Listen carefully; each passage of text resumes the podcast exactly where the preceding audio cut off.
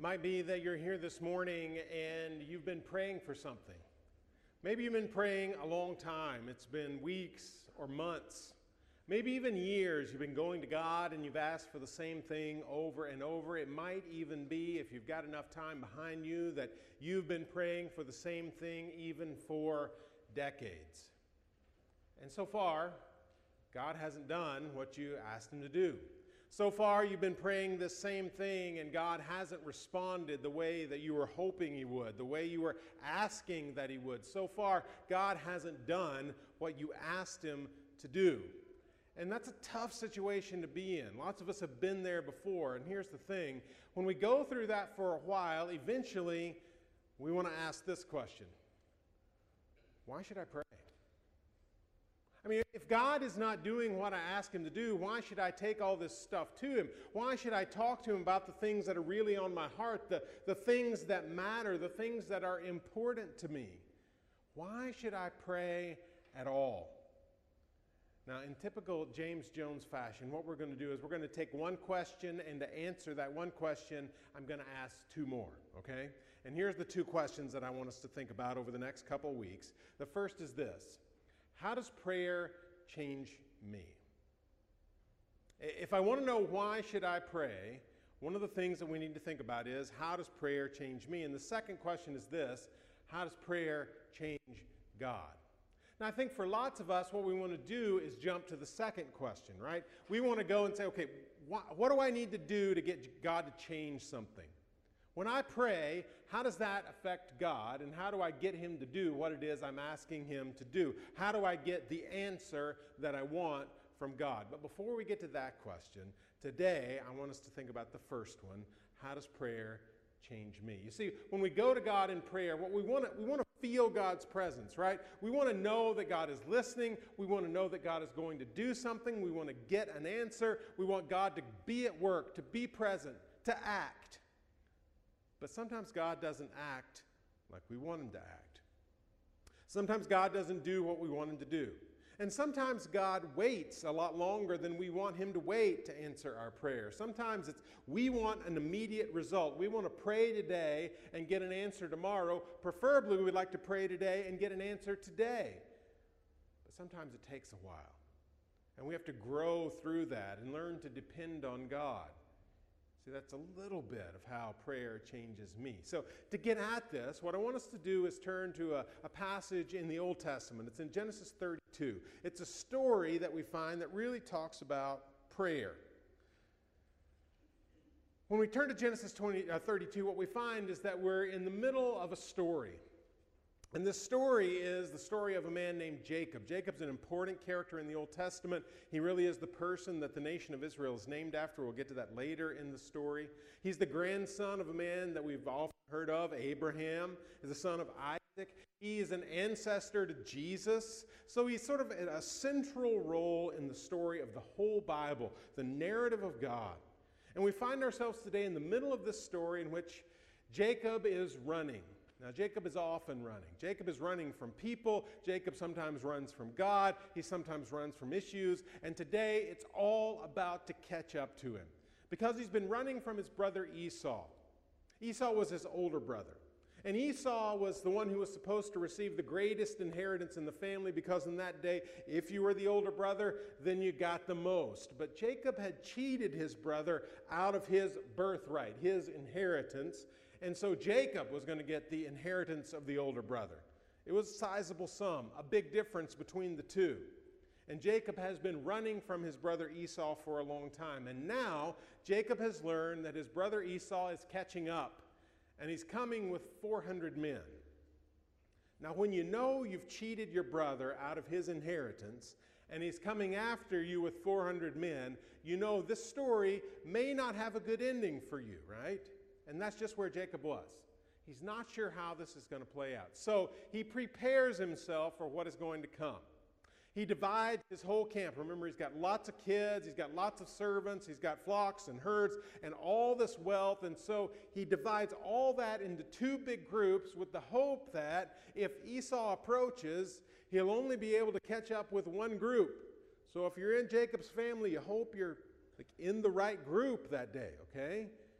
So everything's divided up, and he's ready for this, and then he prays. And this is Jacob's prayer. It's in Genesis thirty-two, beginning in verse nine. Jacob prayed, "O God of my father Abraham," his grandfather, "God of my father Isaac," that's his own father, "Lord," or Yahweh, as we've talked about, the personal name for God in the Old Testament. "Yahweh, who said to me," and he reminds God of a promise, "Go back to your country and your relatives, and I will make you prosper." Remember, God, you said I was going to be rich. You were going to take care of me. So listen up. Verse ten, "I am unworthy of all the kindness and faithfulness you've shown your servant. I had only my staff when I crossed this Jordan into the land. But now I have become two camps."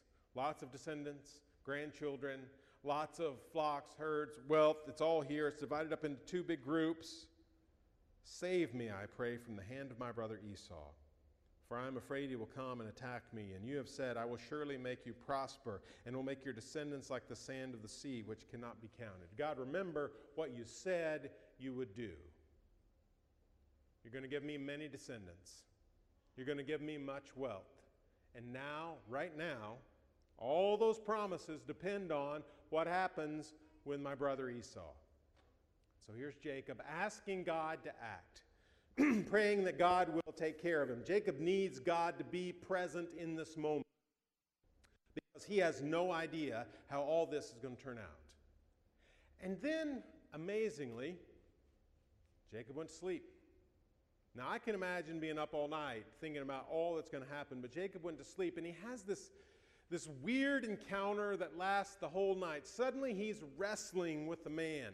And they're sort of evenly matched, and they, so they keep wrestling, and it, and it lasts most of the night, and finally this man he's wrestling with, it, it's come to a stalemate, but he wrenches Jacob's hip. And still, Jacob fights on until it's just about daybreak.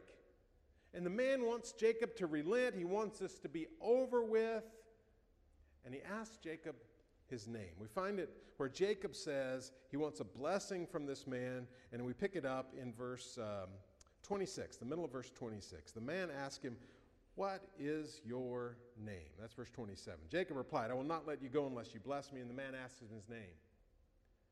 Now, here's the thing. In the ancient world, we've talked about this before, names were important. If you knew someone's name, you knew something important about their identity. You knew uh, something about who they were, where they're from, and you had a certain amount of control. And so Jacob says, "My name is Jacob." Now, maybe you know, maybe you don't know that Jacob and James are the same name, two different languages, okay? So if you look in the Greek New Testament, what you find is that the book of James is actually called Jacobon, Jacob, okay? But in English, we call that James. And we've got a lot of Jameses around our church. Maybe some of you in here are even named James or Jacob or Jake or Jim or whatever it is, okay? Here's, here's the thing. When I was a kid, you know, I would, I would hear what other people's names meant, and it would be something like angel, right, or blessed one, lover of God, something like that. I would look up James in the dictionary or in some of those name dictionaries, and, and it said supplanter. What does that mean? I mean, that never sounded good to me. I wanted blessed by God, okay? So what, what does supplanter mean? So I looked that up, and it means one who takes the place of another. Well, that doesn't sound any better, right? And if you get down to the core of it, what James means, so all the Jameses in here, what James means is this: thief. So all the Jameses that we got in our church are just a band of thieves, is really what we have here. Thief. Now, that's not pleasant, okay? That's not pleasant for an eight-year-old boy to find out my name means thief, all right? Thief the third, because I'm the third in line in our family. So thief cubed, maybe. I don't know. But the name fit Jacob because he spent his life trying to take what belonged to others, including his brother Esau. So Jacob says his name, Jacob, supplanter, one who takes the position of another. But then God speaks. We find out that he's given a new name. Verse twenty-eight, the man said, Your name will no longer be Jacob, but Israel. Why? Because this is what Israel means. Because you have struggled with God and with humans and have overcome. Struggled with God. This night he has been wrestling with God, and his name is changed to reflect that, that he's got this struggle with God. And in fact, his descendants receive the same name, right? Israel. This nation, as we look through the Old Testament, who struggles with God. That's Jacob. That's Israel. And it says something about his relationship with God, and maybe with our relationship with God, that this is not always easy. It points to a truth that we need to know. Sometimes our relationship with God is a struggle. It's hard. Now, what we want our relationship with God to be is sort of even keel. Everything's fine. I do my thing. God does his thing. He takes care of me. He makes my life easy. That's what we want our relationship with God to be like. The story of Jacob reminds us it's not always that way. Sometimes our relationship with God is a struggle because we want God to do one thing and God does something else. You see, we're dealing with this question, how does prayer change me? And it does change us. Because sometimes we take a need to God, and we say, God, I want you to do this. I want you to take care of me. And what God does is he struggles with us. Because sometimes God knows it's not what we need. It's not what's best. It's not what's going to happen. And we have to figure that out. And sometimes God changes us. Points to the truth I want us to take from this whole passage. Prayer takes us deeper. What do I mean by that? Sometimes in these dangerous conversations with God, we take stuff to God, and it's good stuff. God, I want healing for my parent, child, brother, sister, for me. God, I want you to take care of me. God, my, my job, I think I'm going to lose it. God, our finances are falling apart. God, take care of, of me. Take care of what matters to me. Take care of my church. God, deal with this problem.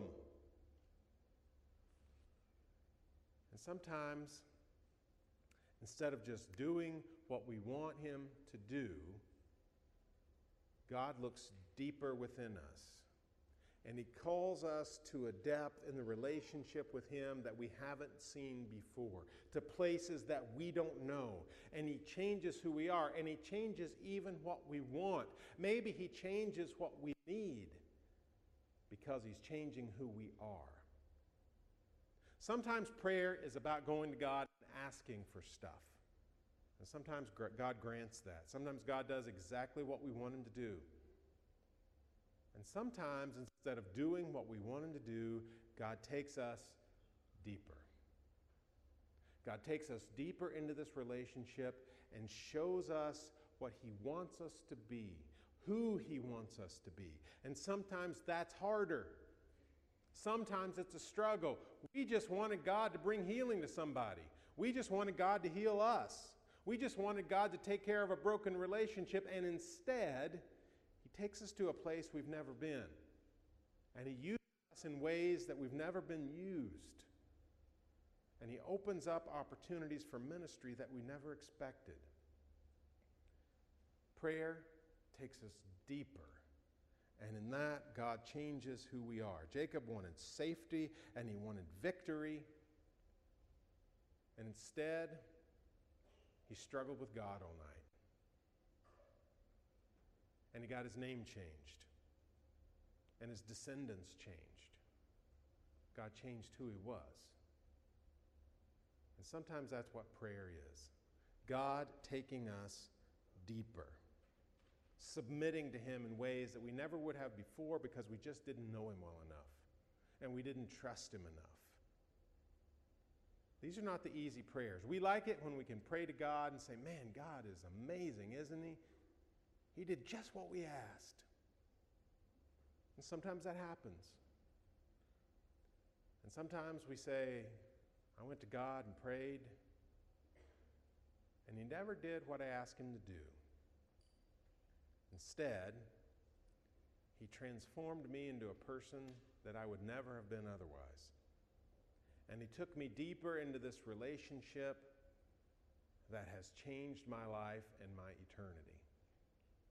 And in the end, that's better.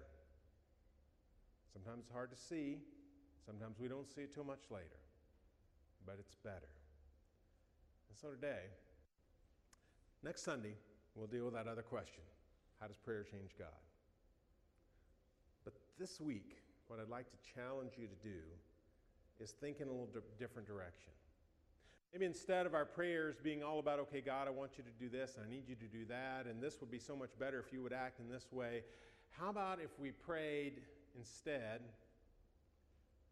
God, change me into the person that you want me to be. Change my heart so that my heart aligns with your heart. Change my desires so that my desires align with your desires. God, make me the person you want me to be, because I know that person is better than the person I am today.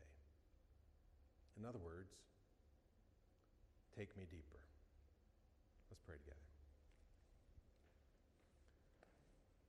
God, help us see your heart. Show us who you are, because so often, the only way we can become the people that you want us to be is when we see you more clearly.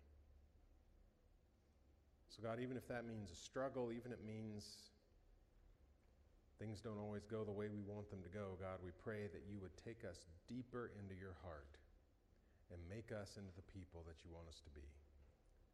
God, we pray it in Jesus' name. Amen. God's calling you into a relationship. And maybe you haven't opened yourself up to that relationship yet, but you've been thinking about it.